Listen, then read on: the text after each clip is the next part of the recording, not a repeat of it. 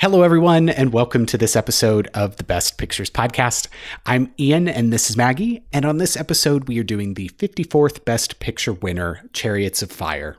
Chariots of Fire is a 1981 British historical sports drama based on the true stories, the, well, the modified true stories of two British athletes in the 1924 Olympics. I'm going to say right at the top, much like this movie, this episode is going to be a hot mess. Hopefully, a more entertaining one, though. Not to get too far ahead of myself here, but I, I just think back to the first three quarters of this movie and I'm like, it's kind of all the same. Yeah. I, you know, I, I, we'll just continue through background and then we can, we can delve more into it. But I, I do think it was very telling that before we started tweeting this because I think this was one that neither you nor I were really excited about. Mm-hmm. We do try and go into every movie, even the ones that we're not excited about, with open minds. And I think we've been mostly successful at that in the past. But neither of us were pumped about this one going in. And so I had tweeted out, We're about to watch this. We're not exactly pumped. Is there anything Twitterverse that you like about this movie or that you think we should really watch for or pay attention to, nothing positive came back. Everybody who responded, which we appreciate your responses, but nobody had anything good to say. Yeah. I have a couple redeeming notes. No, no, no. That's too strong a word. I have a couple positive notes that do not redeem do the film. I have, I have a, a positive one here or there. But I will say, in writing the screenplay for this movie, uh, Colin Welland did actually have access to the letters for um, the, or the letters that Aubrey Montague had written home. So a lot of those letter voiceovers are actually taken from his real letters. His son provided them to the writer. Oh, thanks. I hated it. I I don't think they were used appropriately. Uh, yes. and something that I I want us to come back to is that one of the producers said when they were looking to make this film, they said that they wanted to make something in the mold of A Man for All Seasons, which if you've listened to our past episode, A Man for All Seasons was, I believe, the 1966 Best Picture winner. It's about Sir Thomas More and his standing up to Henry VIII um, during the split of the Church of England from the Catholic Church. And he's very much seen as like a man who stood by his morals in the face of great political and social pressure. And of course, mm-hmm. ended up giving his life for that. I feel like this doesn't quite match up. okay, so A Man for All Seasons was not my favorite of the Best Picture winners. It was a perfectly fine movie, and the acting was really good. Right. But I did really like it. So I think I think that goes to show that it's not that we don't necessarily as a group like films about somebody standing up for morals. You just got to motivate their morals a little more than just I run for God or yes, I run because I like yeah anyway. We'll get into it i when we get to that scene i have like a whole thing about that. In preparation for this the actors who played runners did actually undergo three months of very intensive training. I feel like all the slow mo did them some disservice in getting to show off said training. That is really funny. I had never thought about how backwards it is to use slow mo yes. in like sprint running Okay, so my big thing, you know, who cares? You know, this this movie didn't care about my entertainment. I don't care about structure in this podcast anymore. So my big thing with this was like when you picked like not the best spectator sport like running isn't to me the most interesting sport to watch. But also the whole thing with running like the one interesting piece about running is watching them go fast and run fast and being like ooh that person ran really fast. Every single race is slow-mo. So you don't even get to enjoy the one thing that this sport has to offer but Maggie, it's about the struggle and the sticking to your values in the face of insurmountable pressure that is diffused extremely unsatisfyingly by Deus Ex Machina. And it's like the lowest stakes in the entire world. I think that Exactly. is that is a huge thing I have in this movie. Is like these stakes seem so low. Anyway, sorry. It somehow got nominated for a lot of awards. so uh, Hugh Hudson got nominated for Best Director. Ian Holm got nominated for Best Supporting Actor. Who did he play? He played uh, Sam. I have no idea who that is. I also have no idea who most of these characters are because they all kind of looked and sounded this. Oh, I did like him. Mussabini. He, He did have actually one, did pretty good. He had one scene that I really liked, actually. So I take it back. I'm I'm so sorry, Mr. Holm. Colin Welland won for best original screenplay. Massive questions to the Academy on that one. Okay, but was it de- the delivery or the writing? Because like in more, Both. I think it was both. I think it was 100% both. I think the acting could have made it a lot better though. I think that this movie is inherently flawed with the number of characters it tried to squish in, the fractured focus of it, and just the lack of an ability to build tension, which I think is, especially that lack of ability to build tension, I think is a writing flaw, an editing flaw, a scoring flaw. I think it's a lot of flaws wrapped into one. Um, Milena, oh gosh, I did not write this last name clearly. Um, Canonero won for best costume design, which like I'll give it to her, but thinking of some of the other stuff like that was out that year, I don't know if this is necessarily the one that would have blown me away, but like it's fine. Like the costume, like the costuming's good. I think the costuming is actively good, and I'm, I'm thinking I'm saying that less because of all of the just everyday stuff, but kind of how she did things to differentiate the athletes during the Olympics and and stuff like that. Like I I can see it. There were a couple choices in particular that I think were good. Like that, yeah, that's that's the one I'm fine with. You. um, it was nominated for best film editing. Disagree, and Vangelis won for best score. Which here's the thing I will say about the score: it is incredibly iconic. People who have not watched this movie would probably recognize the score. I don't like it. I find it so I there are films that I think do a very what's that called when it's like out of time? Yes, very anachronistic scores. I think A Knight's Tale, for example, and I think do it well and where it fits. I did not feel that it fit here. The extreme synth kind of bothered me. And then also it was a very slow score, which again, it's a sport that's all about speed. And honestly, that is my main complaint. It didn't feel like we ever hit the right note with the score. And even in the most triumphant parts of the film, the score was just kind of medium. I think I would have enjoyed the score and frankly the movie more if they had taken a different take with the score. And they do it at points where they have like the period music, like with the choir and mm-hmm. with the people like actually singing and stuff. I would have loved to have more period music woven into the score. Like I think I think like a Max Steiner esque score. He's the one who I always think of with that, who will take a piece of music and really like like from the time period and really weave it into the score. I think about like the Marseillaise and Casablanca, mm-hmm. all that kind of stuff. So I think if you'd gone with a kind of Steiner esque score, I think it would have been a lot better. Um, the Academy in 1981 disagreed with me. Um, I don't want to spoil this yet, but there is one in particular that was nominated for Best Score that I just. Why would you ever give this score the Oscar over the other movie I'm thinking of? We'll get there though. Speaking of which, other nominees. Ian, are you ready? I specifically asked you not to look ahead and of time I didn't. for this. And so I don't think I am ready, but go for it. Atlantic City, On Golden Pond, Reds, Raiders of the Lost Ark. oh. We could have watched Raiders of the Lost Ark. This is another Star Wars situation. It is. It is another Star Wars situation. That's the one that was also nominated for score. That I'm like, that score is perfect and it fits perfectly with its movie. Like, Okay, we can't dwell on this because I'm just going to like hit stop on my recording right now and go to bed. I um yeah, before we recorded, I had to go get some wine to get through this and Ian had to take a nap. So that's that's where we're at right now. I already announced it on Twitter without Ian's permission halfway through watching Chariots of Fire, but we're going to do a special episode on Raiders of the Lost Ark next because we deserve it. Everyone just stick with us through this one and get excited for that one.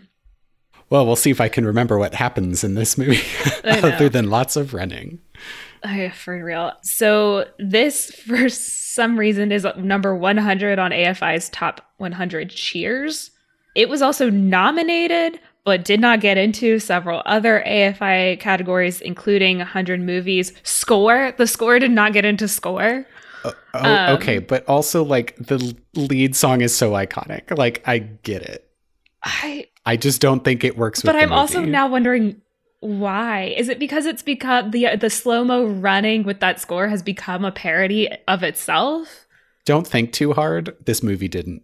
Ian, I overanalyze everything. That's the whole reason this podcast exists. It was also nominated for the top 10 of 10 for sports films, but did not make it. Um, you know what movie was nominated for the top 100 movies list and did get in, Ian? Rocky. Yes, I think that's correct. Um, I know that's in the sports movie. Um, Raiders of the Lost Ark. Raiders of the Lost Ark is in AFI's top 100. I just think this, I mean, we've seen it over and over again where the movie that wins Best Picture is not necessarily the one with the cultural staying power.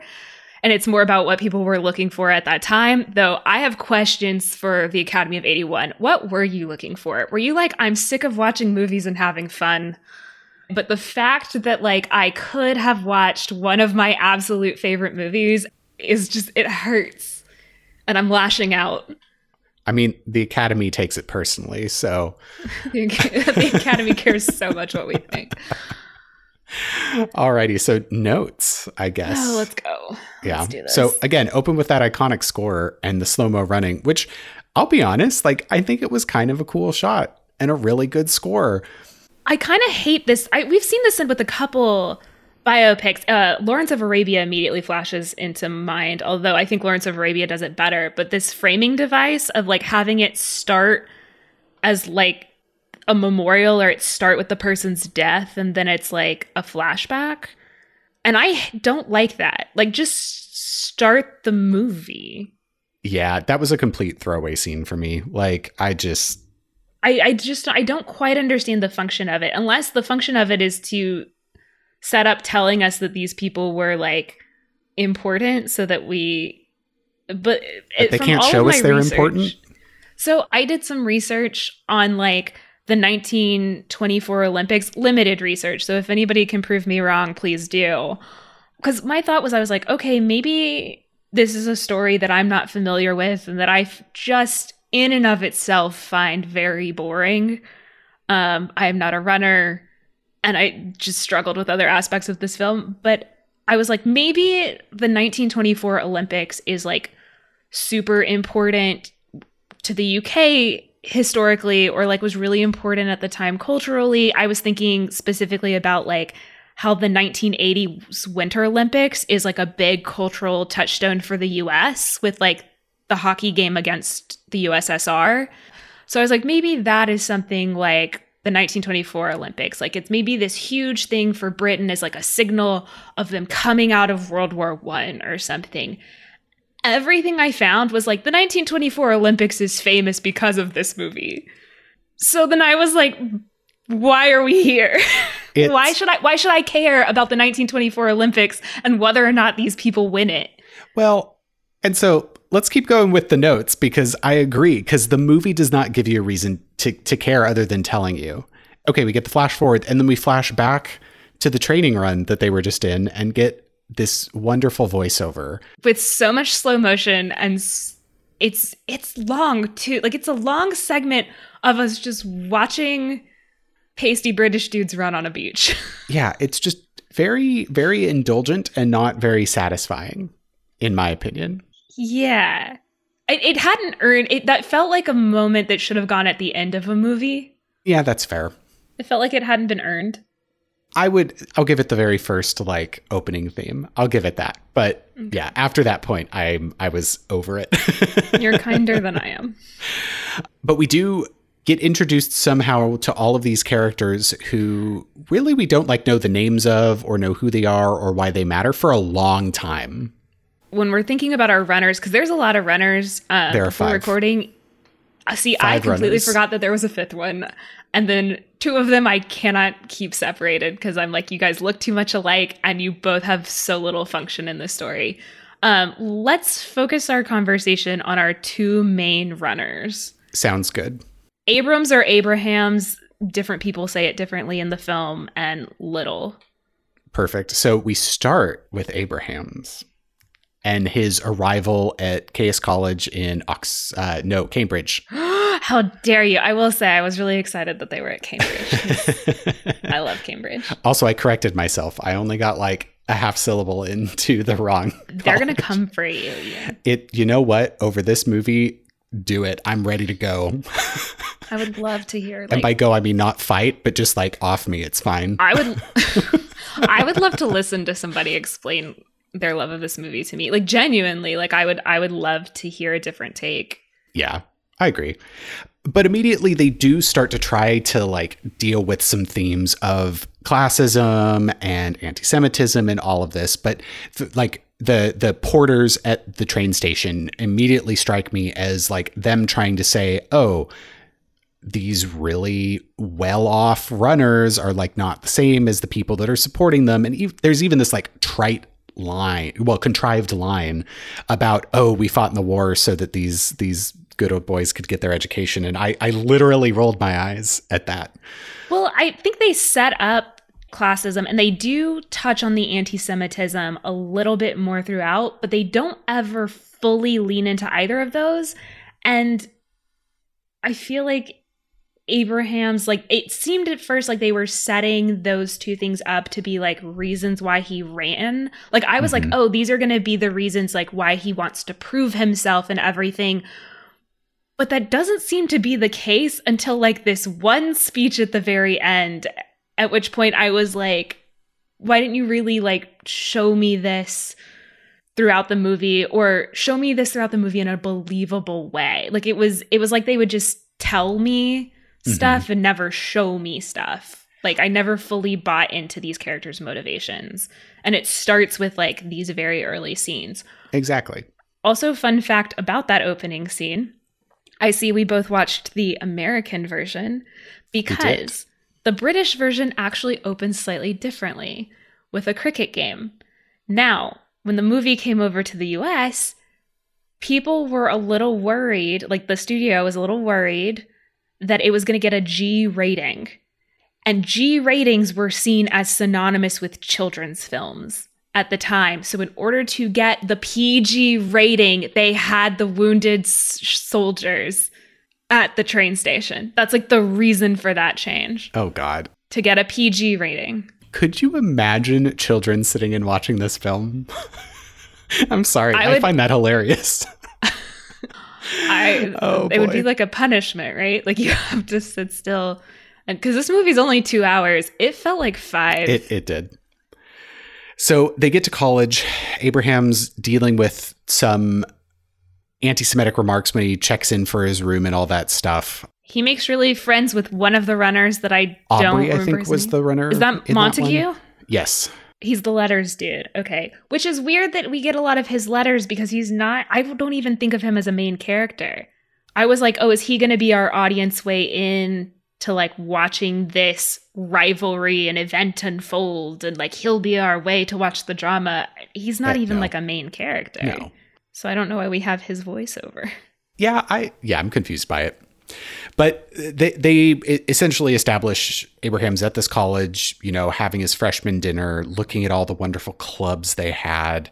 I will say I did kind of like the camera work in the scene with all of the clubs because they had it kind of free form. It was for first film we've seen that much movement, at least that I'm remembering in like holding a camera, panning around. It made it like not as dull as you. it could have been. I I found the camera work and like the shot composition in general to be underwhelming.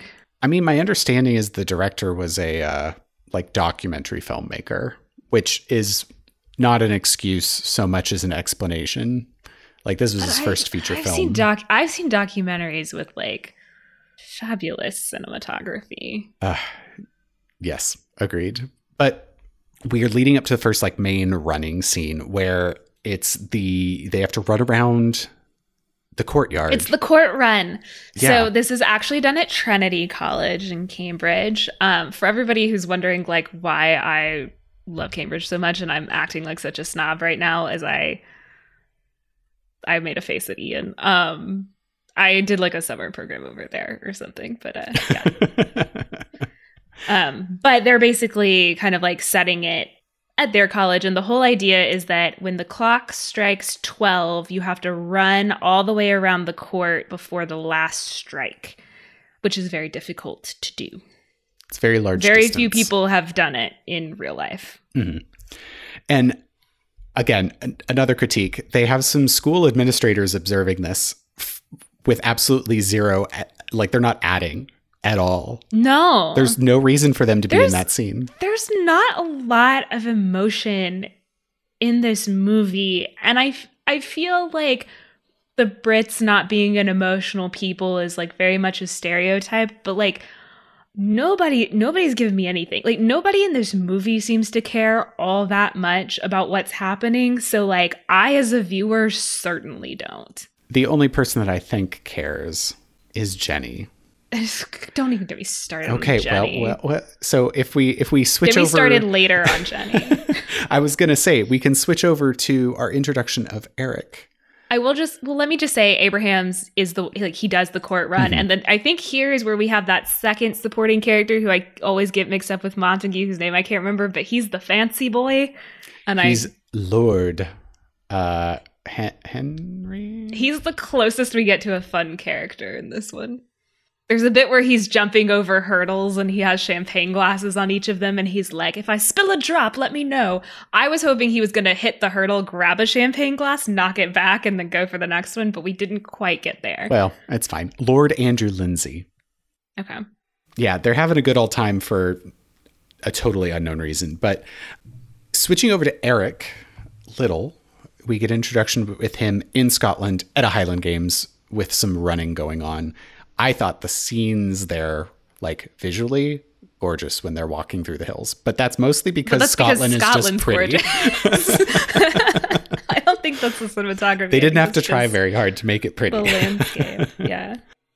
Also, as someone who's been to a Highland Games, the I'm not even sure if there was running at the one we did. It, that was. seems like the least. That seems okay. Well, it was not nearly as captivating as the people throwing heavy things. So I mean, in all fairness, in the 20s, I'm, or I guess it was the teens then, it Highland Games were probably different. 20s, I think. Um, regardless, that, that's how we get introduced to Eric. He is very Scottish. He makes this, I don't Very know, very devout. Speech. Yeah, very, very devout. But the, the thing this movie does really often that I just can't stand are, are just these extemporaneous feeling speeches. And it's just them sitting there But- pontificating. they don't seem to actually feel. Do you know what I mean? Like Yeah. there's no like if they're being like, hmm, I feel just like so inspired by this thing and it just makes me light up from within, but they sound so bored by it.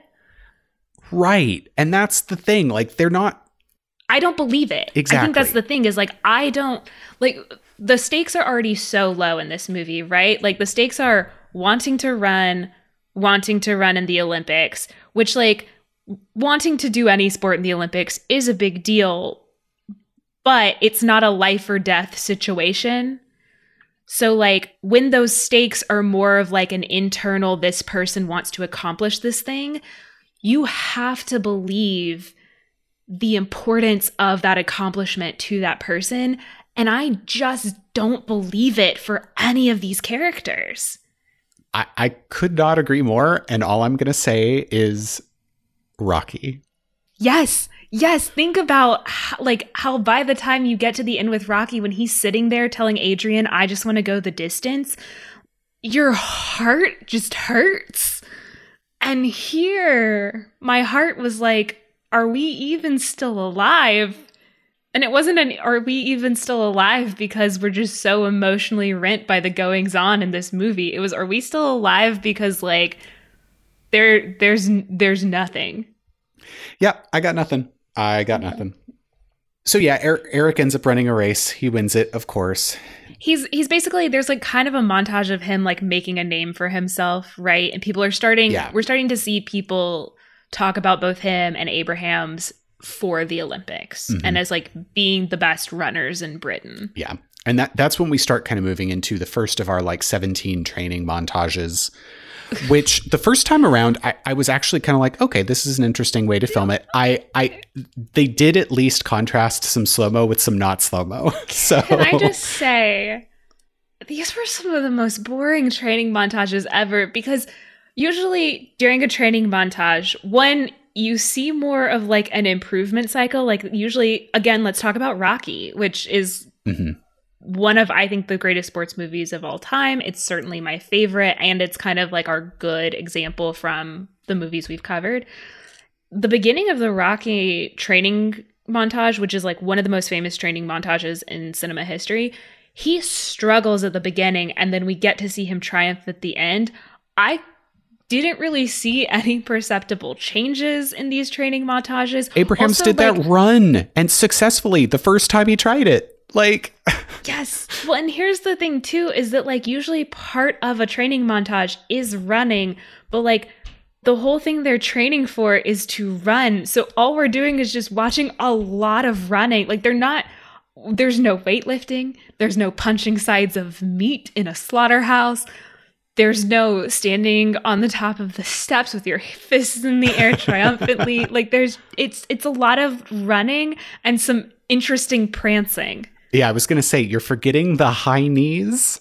They're I'm sure. That, I'm sure this is all like technically, if you were a runner and you're training and you're a sprinter, I feel like a lot of this is probably technically accurate, but it does not make for the most exciting viewing. Uh, no, no, it does not. No shade to runners. Okay, maybe a little shade to runners. Okay, you know what? I hate running. I hate running. I like running. I don't like sprinting, but it's fine. If I do have to run, I'd rather sprint. I, I'm just a glutton for pain. I'll just go out and run for two hours for no no discernible reason. It's great. Um,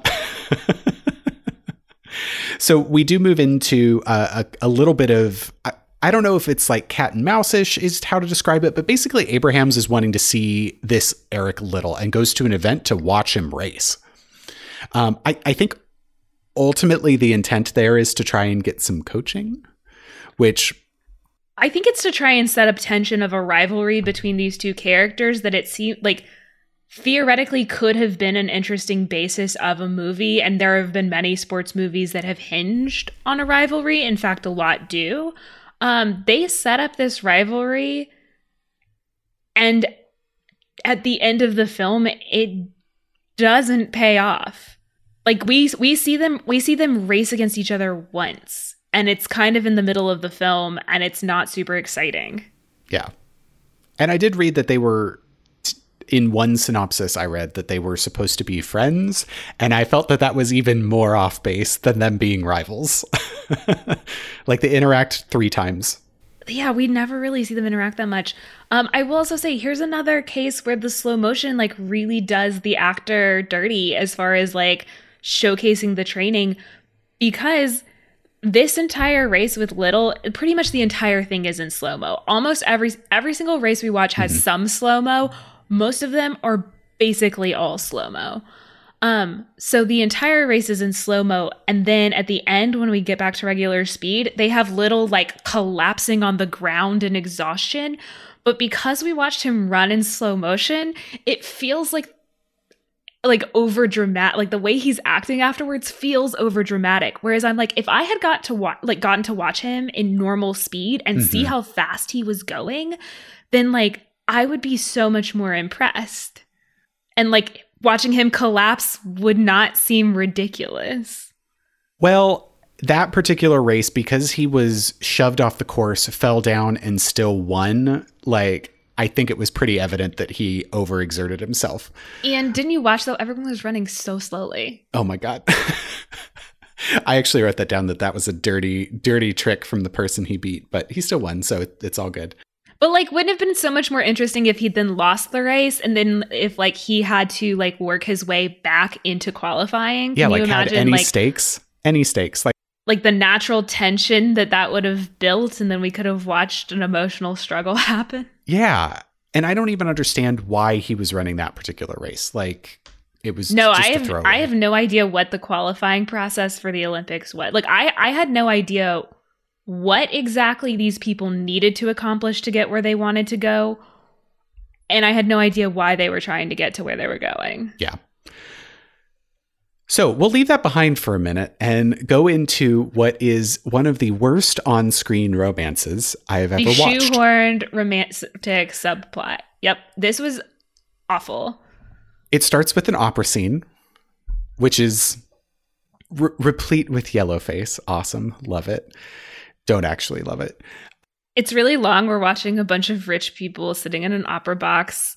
Abrahams is clearly interested in one of these singers, and so is one of the other guys, apparently. And then Abrahams is the one who actually goes and asks her out. Yes. And apparently he was like, Oh, yeah. She was like, He's the famous runner. My younger brother loves him. And I was like, I'm sorry. Or like, like I'm sure within running circles, famous runners are a thing, but like, would would it really have been like that big of national news?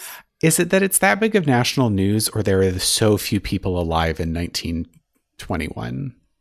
I mean, they just got out of a world war, Oh, and Britain was hit hard oh. by it. So, Mm, oh, you were being facetious. I I, thought you were making an actual I was not point on like the timeline. oh shit! I I I'm mean, I guess walk that back. maybe maybe you can though make a because they they do touch on the fact that the war was very recently several times. I mean, you mentioned the opening scene, but they do at other points too. Mhm.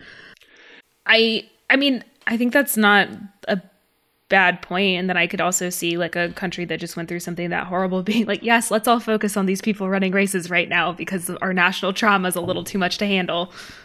Hey, fair. But I- I will say, I had texted you before this when I was watching and was like, and the acting's not that bad. And then I got to this scene and I thought it was horrible because they end up going to dinner, like just same night as the play, all that fun I stuff. feel like the actress is trying, but her energy levels are not where anyone else in the movie up to that point has been. Also, just every character in this movie is on a scale of mildly to utterly and completely insufferable. Like, I didn't like anybody. I found everybody really annoying. I thought Sybil was fine. I found her really annoying in the date scene. I like I, I she got me back on her side later, and we'll get to the scene where she got me Uh, back yeah, on her that's fair. side. Uh, But I- I think my biggest complaint with that is we were at 100 miles per hour immediately, and it, it felt like, and very oh god, I- exactly. It's like novice actors trying to play it having lots of familiarity in a long term relationship, and it it just did not fly. It's a first date, right? So like I don't think it being awkward was I think they were trying to go for like this awkwardness being overcome by like two people really clicking, but I just I don't know, it was like kind of a mile a minute, like it never I don't know. It just it didn't work. It just Agreed. didn't work and I can't vocalize exactly why. the way that I interpreted it is it was awkward because all they were going through the motions of being close friends without any emotional substance behind it. Like first date awkwardness is you don't know the person and that is why it's awkward. This was awkward Yeah. because they were pretending to know the person. But then that leads to didn't. more awkwardness because, like, she does bring up that, like, she didn't know he was Jewish. And then he, he she has the line or something where she's like, but it hasn't hurt you. And we're all like, oh, Sybil, you can't editorialize somebody else's experience. Um, and he, he basically says that it's more, what is it? He's more that they, I'm led to water, but I'm not allowed to drink. So, because she's talking about the fact that he comes from a wealthy family, he's studying at a premier college. Yeah. Um, he has the leisure to be able to train for the Olympics and be a runner. Um, and he's making the point of it's not so much that like I the opportunities aren't necessarily there, but that they're harder for me to get. Like it's like it's harder to close on them because of the anti-Semitism. Which I get, but then we never really see that happen to him. Like there's the one bit where the college people are being like they're mad that he hires a coach because they're like that's what professionals do and we're only about amateurs because again the ability to not be paid to do something but to be really good at it is totally a wealth thing and a Oh, status sure. thing but that's resolved really, really quickly. I do struggle with that in this film because on on the one hand, I don't think they really either through the way that Abraham interacts with the world or he talks about the world really demonstrate the motivation behind him wanting to prove that like him being Jewish is not a problem and that he is quote unquote overcoming it by running. Like, I don't know. I, I don't feel like we need to be so voyeuristic to like have him, you know, beat up or something like something more extreme. But at the same time, there's very little and it's mostly incidental when they talk about it. It's it seems it's it's so mm, neither you nor I are Jewish, so therefore like we obviously don't have the final word on like yeah. whether or not this film successfully showed that experience. It seemed like the film wanted wanted the kudos of giving lip service to it without really following through on it being a more integral part of the character. I mean, I guess then there's an argument for saying that like that is a piece of that character's identity. It's not their full identity mm-hmm. and I get that. I just I don't know, just it like everything else in this film it just kind of fell flat. Yeah, I agree with you. So anyway, they're an item sort of now after that really awkward date. I think uh, ne- next big plot point is that he finally gets Mussabini on his side. Um, and this is with the race with Eric and uh, Abrahams. Only time we see them race against each other. And this is where, like, up until this point, I was like, not particularly a fan of Liddell, not particularly a fan of Abrahams, not really a fan of anybody. But I was like, kind of okay with Abrahams he loses this race. And his reaction was the worst. I run to win. Come he's on, dude. like pitching Fuck a off. fit about having lost and he's like i'm never gonna run again and this is where sybil got me back on her side because she's like grow up you're acting like a baby he's like if i can't win i won't run and she's like well you can't win if you don't run so like what you gonna do about it? And then at one point she storms off and I was like, good for you. And I was like, this man now is going to have to do self-reflection. And then she like comes back and it's like, but I believe in you. And I was like, no, Sybil, run. this is a man child.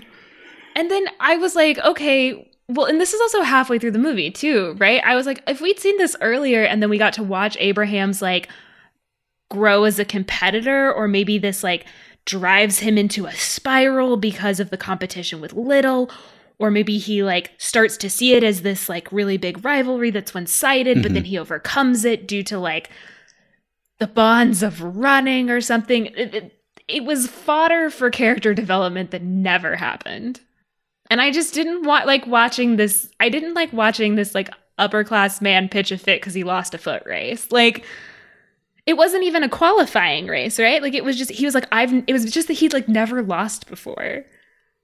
There's your struggle, but the way that he treated it means well, I already didn't like him, didn't dislike him, didn't like him. Now I like actively have some disdain. He moved so, up the scale from mildly insufferable. Exactly. So I think kind of on the road to the Olympics, there there um we'll, we'll go back to Liddell for a minute. Um, we do get some we development. To, we should talk his... about Jenny at this point. So yes, Jenny, we do want to talk about that because she is kind of like the personified tension of uh, Eric's faith. Now he doesn't seem too bothered by it because when he talks about it, again, I get no emotion. B- but we do get some of that interaction where he is basically getting chewed out by his sister for like being late to a church meeting. Again, it's the lowest stakes. Like it's it's your sister's gonna be a little mad at you. And then she's like, I don't like what running's doing to you. And I was like, ah, yes, running, the thing that we all know is the worst thing that anyone could be I involved had the in. same thought. I had a thought of like, this is Channel 2 Action News. Are your kids into running? Find out tonight. Like, well, and you notice in that scene, there was like this little aside at the kid that wanted a, a, a an autograph.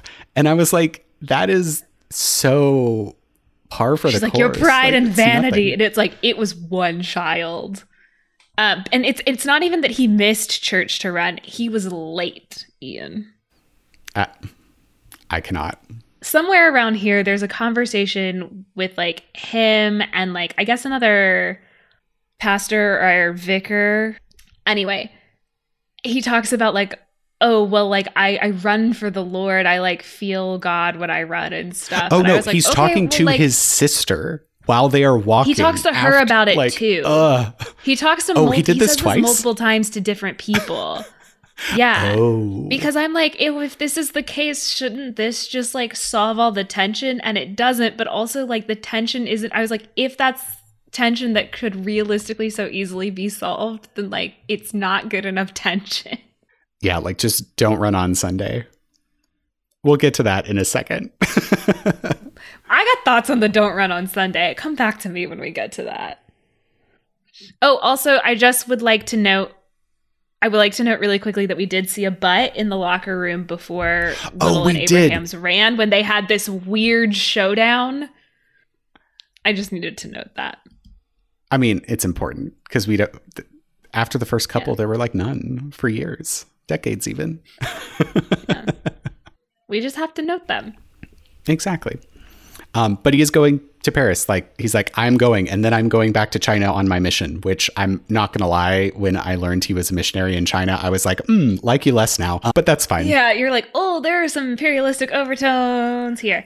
Also, I love that Jenny's like, oh, good, you're going halfway across the world.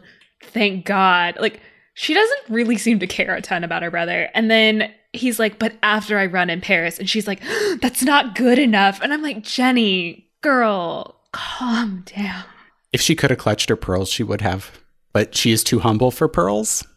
I don't know if she's allowed to have pearls, Ian. I just, uh, ooh, I just needed her to calm down like a lot. It's sh- that is the thing about the character of Jenny in this film is like she's a caricature. She is because we've I've I'm trying to think if we've covered them on the podcast, but like there are definitely movies where like there is tension between a main character and their family, and it's based on like religion or religious differences, where like the tension there can be very effective, and like Mhm. the characters on both sides of the argument can be very well rounded and fleshed out. That is not the case here. In this case, neither of the characters are that well rounded. Uh, Jenny is not at all well rounded. This is this is the one No. thing for her character. Her thing. Yeah. There is no nuance. Switching gears to Abraham's leading up. This is, I think, the one scene that I, I thought was most important is that like ambush scene where the two college administrators have that discussion that you mentioned about that you are supposed to be an amateur. Why did you like contract a pro? And somebody that is, oh my God, Italian and Arab too. And Arab. So we're getting more of that racism. Exactly. And I think to some extent that probably has classist overtones too. Because they're like up on their high horse. Well, and it's definitely also a reflection brought about by the First World. I mean, I'm sure that that racism would have always existed, but especially coming out of World War One. Yeah. But Abrahams does tell him off. And that that speech was, you know, a little bit superhuman, but I was also like, okay, yeah, you go in. We got like a fourth of the emotion that I think a real life human being would have shown, yeah. which is more emotion than we have seen up to any point in the film. I just like that that speech should have been such a like stand up and cheer moment and it just wasn't because like the build up had not been there in the script. I feel like performance wise we just hadn't like at that point I still had like I was and through most of the movie but especially at that point I was like I still don't know why this person cares so much. Yeah. Like I want to know why this is important to you. We had no none of the Disney I want song. And it didn't even need to be in a song, but we didn't get any of it. I know I was speaking metaphorically, but yeah. I do, but I, I I actually really like that metaphor. I'm gonna have to remember that. Well, and I I just feel like this whole scene it was the purpose of it was to like fabricate a roadblock because there weren't any natural roadblocks in the script. But at the same time, there were no stakes coming out of it. Yes, and the like I don't know. I just don't know. Continue. we will. On the like I'm gonna like gloss over the entire set of scenes leading to getting on the boat? Do it. I don't care. Awesome. But the biggest thing that comes out on the boat scenes after some, you know, like jaunty tunes where uh, apparently Harold can uh, like sing, sing and play piano. So they have a good time. We get a voiceover of some. Uh, Who cares? It it is, but we do discover that apparently some of the heats for qualifying are on Sunday, and that is a big problem for Mr. Liddell. Okay, here's here's my question. If you are running for the Lord, surely you can run on a Sunday, right? Like surely surely God would not care if you're doing it for God's glory. And then also, I feel because this whole thing goes back to like, for a devout Christian, the Sunday is the Sabbath. You don't work on the Sabbath. How do you define work? If he loves running, is it work? Yeah, is that way his way of like I'm I'm clearly I am clearly not very religious. So, but yeah, if it, if that's as he has previously stated in this movie, like basically a form of worship for him, why is it a problem? Yeah, it's I don't know. Th- th- this is the hill he chooses to die on, and he has like a very, Im- well, I'm not going to say very emotional, but he's like at the side of the boat in stormy water with all of these like crossfades and thoughts and. Which leads to a scene of like the British Olympic delegation being like, just run on a Sunday and him being like, no, my morals. And this is supposed to be his big moralistic stand. This is supposed to be his Sir Thomas More in front of the court taking a stand. And again, the stakes are so low because it's not there's no there's no physical stakes at all. We've not been properly set up for emotional stakes. And then also like they just solve it really quickly. And so he never really has to actually make any sort of choice. Like he never has to be like I'm not going to do the thing that I came here to do. Like he does has to sacrifice nothing. And then people are acting like they're like, that's a man who sticks by his morals. And I'm like, he took someone's spot in the Olympics and then is refusing to run the race that he took someone's spot for. Like, you're lucky this other guy is like, I'll trade with you. And then also that other guy's like, no, I'll just not run in that one because I already won my medal. That's, I don't, that is not realistic at all. well, the, the way that that entire scene was diffused in like five five seconds yeah. just I felt like it would have been so much more interesting if he had to make the choice to either run on a Sunday or not run at all. And then exactly. I think it would have been interesting if he had chosen to run on a Sunday and his sister had come to support him anyway because she realized that love is the most important thing and supporting the people you love and that like this is his form of worship mm-hmm. and that mm-hmm. like just because it's not her form doesn't mean that it's incorrect. So I think we could have gone a little bit deeper and more nuanced on all of this and instead we didn't. And instead, we get a, a wonderful scene of uh, Liddell reading some scripture in a church while other people are running their time trials. There's lots of slow mo. There's some oh comments oh about how God gives one strength you guys, new drinking game for this movie. Take a shot every time they inappropriately use slow mo. I'm joking. Don't do that. You will die. Cannot recommend, but also I might try it sometime. I don't know. No, don't, Ian. Getting crazy these days. You can't. Only shots of water. Let's talk about Abraham's race. Yes. So he is on a series of races and he is doing really shittily. Like, and actually he's not doing that shittily. He's like placing near the top based on kind of where I see them, but he's taking it very personally. And I just think about that scene where he's getting a massage from his coach. And more pontification about the ideal man and how you, my friend in the corner, Aubrey uh, Montague, are compassionate and courageous and all this. And I'm just sitting there thinking to myself, why am I watching this? But this doesn't feel courageous. Like you're running a race. Like again, like I just haven't been set up to care. And like I I actually do really like movies where the stakes are I like to call it seemingly low. Like it mm-hmm. not like a if we don't do this, the whole world will be destroyed. Like I actually like the quote unquote seemingly low stakes, but the key to that is you have to make me care. And you have to make mm-hmm. me care about the characters and you don't hear. No, not at all. but we do get to the race.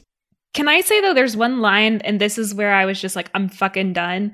It was when Abraham says, I've known the fear of losing, but now I'm almost too frightened to win. What does that even mean? What does that even mean? Like literally, I I did a full body eye roll at that. And this is the first time that he gives any sort of monologue or like explanation to anyone of why he cares about this. And it's far too late. Yeah. It's far too late and it's like not phrased in an especially like relatable way. So why are we doing it? Great question. I yeah, I got no good answers. I will say that as as we kind of like progress through his little locker room scene where he gets the charm and the letter from uh, Mussabini, the soundtrack hit all the wrong notes.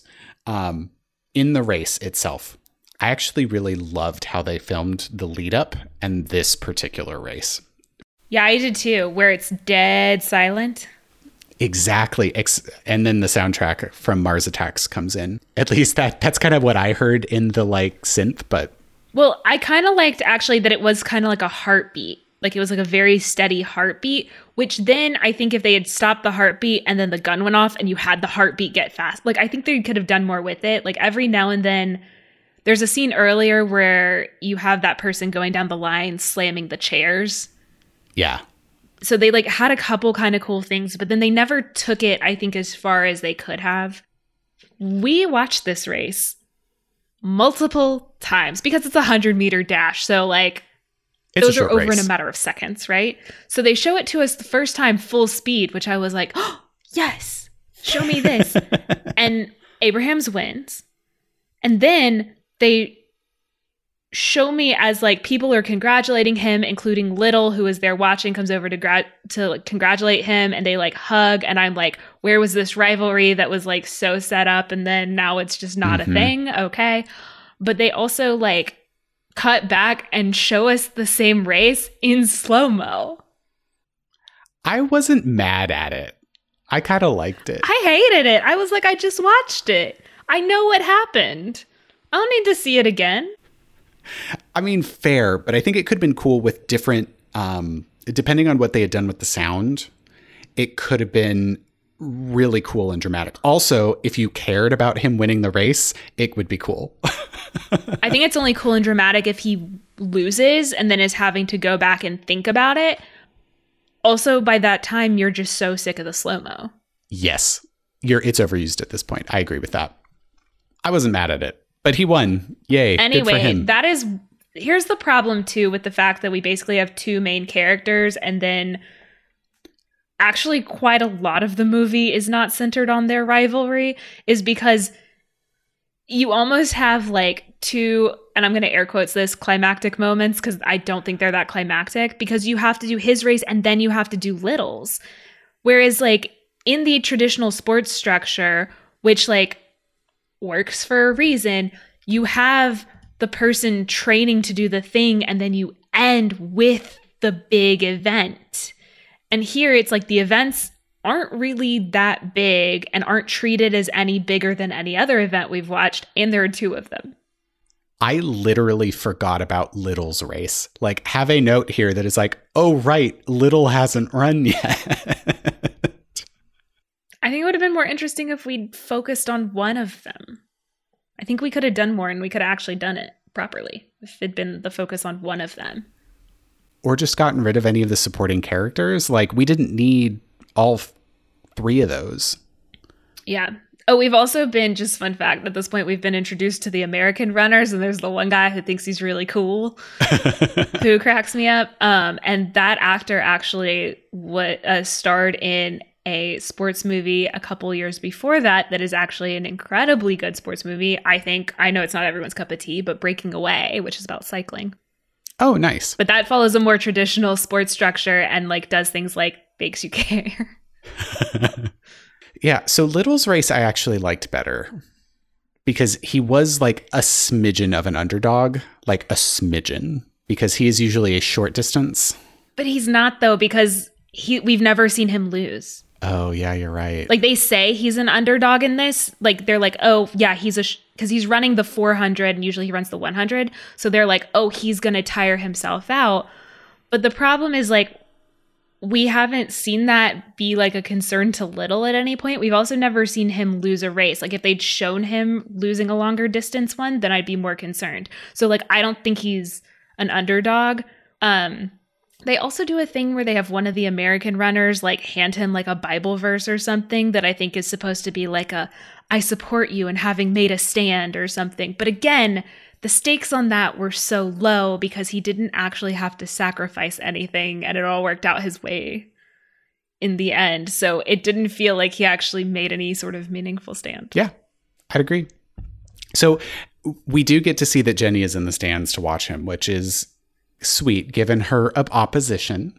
I oh, but it would have been so much more meaningful if he had chosen to run on Sunday and then she showed up more and they had actually like instead of us watching a man do hurdles with champagne glasses as much as I loved that and I cannot stress that enough. Um if instead they had spent more time on the Jenny Eric contentious relationship over this, and then he decides to run on a Sunday, and then she shows up and like is supporting him, and then if they've properly made us like Eric and Harold at this point, then we have to watch them face off against each other because then now we're as an audience emotionally conflicted because we're like, I don't know who I want to win.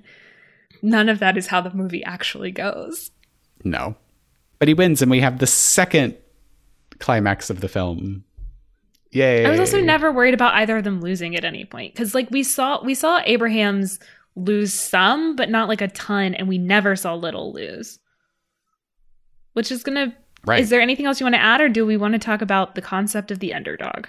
Oh, I, only thing that I want to add is again we we get this like ho hum homecoming where Sybil and uh, Harold reunite, and then we have to flash forward again to this funeral why? Why did we have to do that?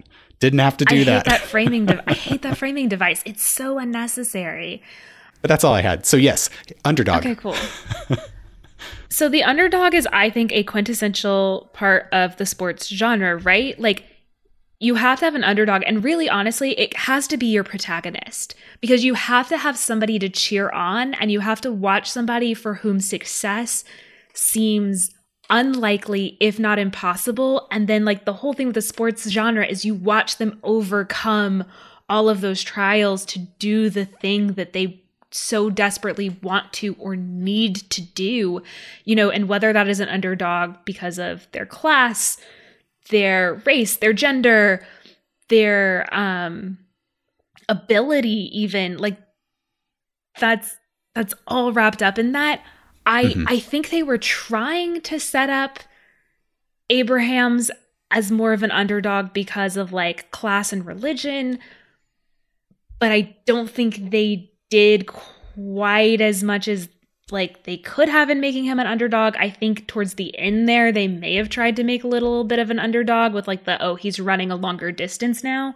But again, like we'd never seen him run a longer distance and lose. So I didn't really buy him as an underdog. And so I think the mm fact that this film lacks an underdog really, really hurts it because I have no one to cheer for. Like there is no stand up and cheer moment.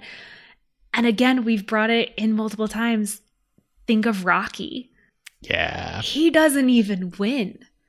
But he we've watched him struggle and we've seen like what this means to him emotionally and he's such an underdog. So then when he's like I just want to go the distance, that's all I want to do. We're so invested, we're as invested in him going the distance as we are in him winning, if not more. Mm-hmm. And so mm-hmm. even to see him lose but accomplish his goal, it is one of the biggest stand up and cheer moments I can think of. And that's what I wish had happened here, but it didn't. Yeah. I'm sad about it. It could have been so good. I am too. Because I the more we talked about it, the more I was like cuz initially I was like, "Oh god, it's a movie about running. Like no wonder there's no tension. There couldn't possibly be." But you actually could like if you use staples of the sports genre like the idea of an underdog if you focus up certain characters more, if you lean more into the rivalry, if you give us an opportunity to get to know and care about these characters more, then like it could have been really interesting. Yeah. Well, and I think a lot of the issue that we took with some of the more stylistic choices would have hit more would have hit completely differently if like the characters themselves were good, believable, and like we could cheer for them. Because I'm thinking about the way that the runs were done at the end. Like, if I were also reveling in their like success, I wouldn't have cared that I watched the 100 meter race like four times because it'd be like, hell yeah, they did it. But I just don't care that Abrahams won. Don't care. Well, and I, I also never for a moment thought he wouldn't. You know what I mean? The way they built into it, I was like, I had like a tinge of maybe not, and he did actually lose to Liddell at least. So I like it was a maybe. That is true, but then he was but, such a baby about it that I didn't care yeah. if he won. I just, yeah, let's just let's just rank this one and be done with it. Let's do it. I know where I want it. I know where I want it too. You go first. Mm, sounds good. So I'm going to put it at number 47. Remember, we've done 54 of these, so it's not the bottom of my list, but it's it's it's in my bottom 10 for sure. So that puts it uh, after Annie Hall and before All the King's Men. So I think All the King's Men again was such an editing disaster. it is just so fundamentally flawed. I feel like yeah, so bad. Yeah, it's basically so this is your lowest of not just absolutely fundamentally flawed movies. More or less. yeah. Um, so that that's really why it went out there. I think with Annie Hall, as much as I took issue with a lot of the characterization and especially, you know, Woody Allen playing himself, like that film was more entertaining. It's also technically really, really good and interesting it to is. watch. And I actually did care about Annie not being in a relationship with this insufferable with Alvy. So like I, I there were some stakes there that I could like hang my hat on and be like, okay, I watched something happen. Did not get that from Chariots of Fire. So No. Mine is in a very similar place. It is my number 48. So I'm putting it above going my way. I going my way was it had some very fundamental flaws to me. I did not enjoy that movie. I'm putting it after The Greatest Show on Earth. I had more fun watching The Greatest Show. Well, The Greatest Show on Earth is definitely flawed. Definitely flawed. I had more fun watching it. There were much clearer stakes for certain aspects of it and certain characters. And in The Greatest Show on Earth, I saw pieces of a story that could have been really compelling and had they been handled cor- like appropriately and correctly mm-hmm. um there's not a ton in this that compelled me like i didn't really look at this and be like i see the potential within as much like i did with greatest show on earth I, I saw some potential as i mentioned but it just yeah no no so I guess we do not really recommend Chariots of Fire. I, I think watch just like the opening montage for the iconic I, soundtrack. I me too. I just I mean, just so you can say you did, like not because it's good. But, but everybody kind of knows it anyway. Like I everybody didn't. knows this. everybody but Ian knows it anyway. So literally, when yeah, that started, I, just, I was like, "Oh, this song." but but yeah, like you you would recognize it. I just yeah, I can't. I just I can't recommend this one. Um, again, to any of our listeners out there who do like this movie or who have some like strong positive points for it, I would absolutely love to hear that. Um, I there definitely could be things that we missed. There could be things that like we were looking at from a completely different angle. So I'd be very curious to hear that. But uh, like I said, when when I kind of like threw it out there and asked people, I got a lot of like when I was like, "What's a good thing about it?" I got a lot of like the credits. So oh, yeah, oh, that's rough.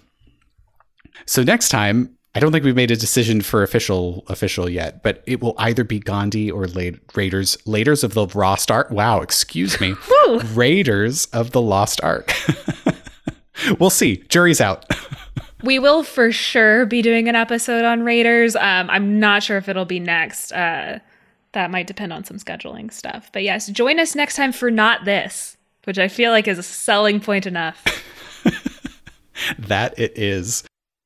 You can find us on social media. We are at Best Pictures Pod on Instagram and Twitter. If you have something more long form, please email us at bestpicturespodcast at gmail.com. And as we stated, join us next time for Not This. Thanks for listening.